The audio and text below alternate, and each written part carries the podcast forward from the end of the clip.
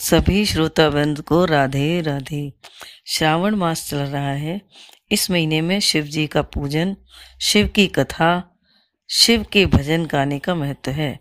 इनसे शिव जी प्रसन्न होते हैं। आज की कथा में आगे बढ़ाते हुए कह रही हूँ कि जब सती के शव को कंधे पर डालकर शिव जी चले तो उनके शरीर के टुकड़े जहाँ जहाँ गिरे वहाँ वहाँ पर शक्तिपीठ बन गए। शिव जी की बिना राज़ी के सती गई थी, इसलिए शिव जी को क्रोध आया और कहा कि अब तुम कोयल बन जाओ।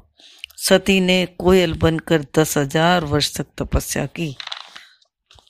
कोकिला के रूप में सती रही, तब से दक्षिण में इनका भादों की पूर्णमासी के दिन व्रत किया जाता है।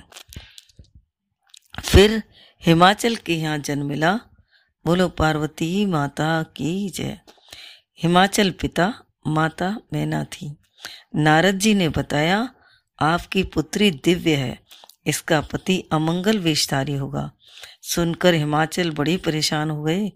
तब नारद जी बोले, यह सारे अमंगल शिव जी में हैं, और शिव जी के अमंगल नहीं है, वे मंगल हैं। वे तो महादेव हैं। पार्वती जब घोर तप करेगी, तब मिलेंगे भोलेनाथ। भोलेनाथ के अवगुण गुण में बदल जाएँगे। पार्वती ने घोर तपस्या की। आकाशवाणी हुई कि, देवी, तेरी तपस्या पूरी होगी शिव जी तुझे ही मिलेंगे। राम जी ने कहा, वही सती है। आज की पार्वती के नाम से पैदा हुई है। सप्त ऋषि परीक्षा लेने गए। पार्वती ने कहा, जन्म कोट लग लगन हमारी, ब्याहूं महेश न तो रहूँ कुंवारी। पार्वती और राम जी का ध्यान करते करते शिव जी की समाधि लग गई। तभी तारक राक्षस पैदा हुआ। वरदान प्राप्त हुआ कि शिव जी के पुत्र होगा, वही इसको मारेगा। कामदेव ने शिव जी की समाधि तोड़ी। काम का असर नहीं हुआ, भस्म हो गया। जहाँ राम है, वहाँ काम नहीं। जहाँ काम है, वहाँ राम नहीं। काम भस्म हो गया, तीसरा नेत्र खुल गया। तभी देवताओं ने रति को भेजा। रति ने प्रार्थना की। शिव जी ने तीन वरदान दिए। द्वापर में कृष्ण का प्रधुम्न होगा, वही तेरा पति होगा। कामदेव का प्रभाव कलयुग में अधिक होगा। बीस मीटर के एरिया में काम का प्रभाव नहीं होगा। अब सारे देवता शिव जी के चरणों में पहुँचे। बोले, प्रभु, पार्वती ने आपके लिए घोर तपस्या करी है। आप विवाह कर लो। शिव जी तैयार हो गए। शादी के लिए बारात तैयार हो रही है। दूल्हे को भी तैयार किया जा रहा है। शिव जी का नाद या तो घोड़ा है। माला सर्पों की है। मुकुट जटा का है। कानों में कुंडल सर्पों के हैं। मुकुट के संग चंद्रमा है। त्रिशूल हाथ में और डमरू हाथ में है। सारे देवता आ गए। और सारे देवता बारात लेकर आगे आगे चले। चली भोले की बरतिया हिमाचल नगरी। चली भोले की बरतिया हिमाचल नगरी। हिमाचल नगरी, ओ हिमाचल नगरी। चली भोले की बरतिया हिमाचल नगरी।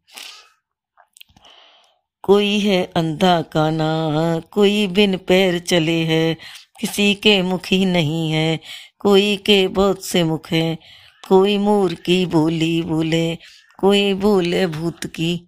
ऐसे करते करते सारी बारात चलने लग गई।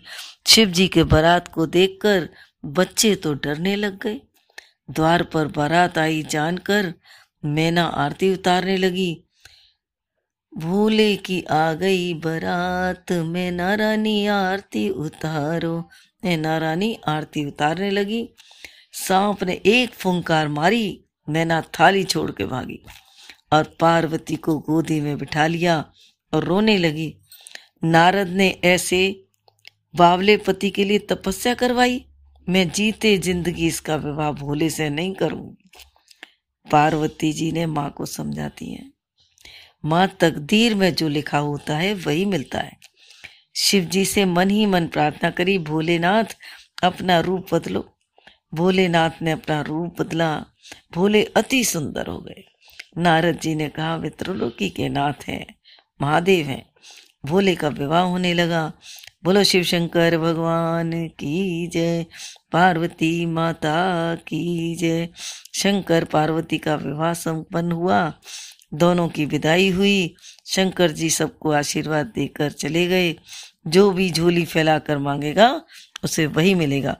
बोलो, शिव शंकर, भगवान की जय। पार्वती मैया की जय।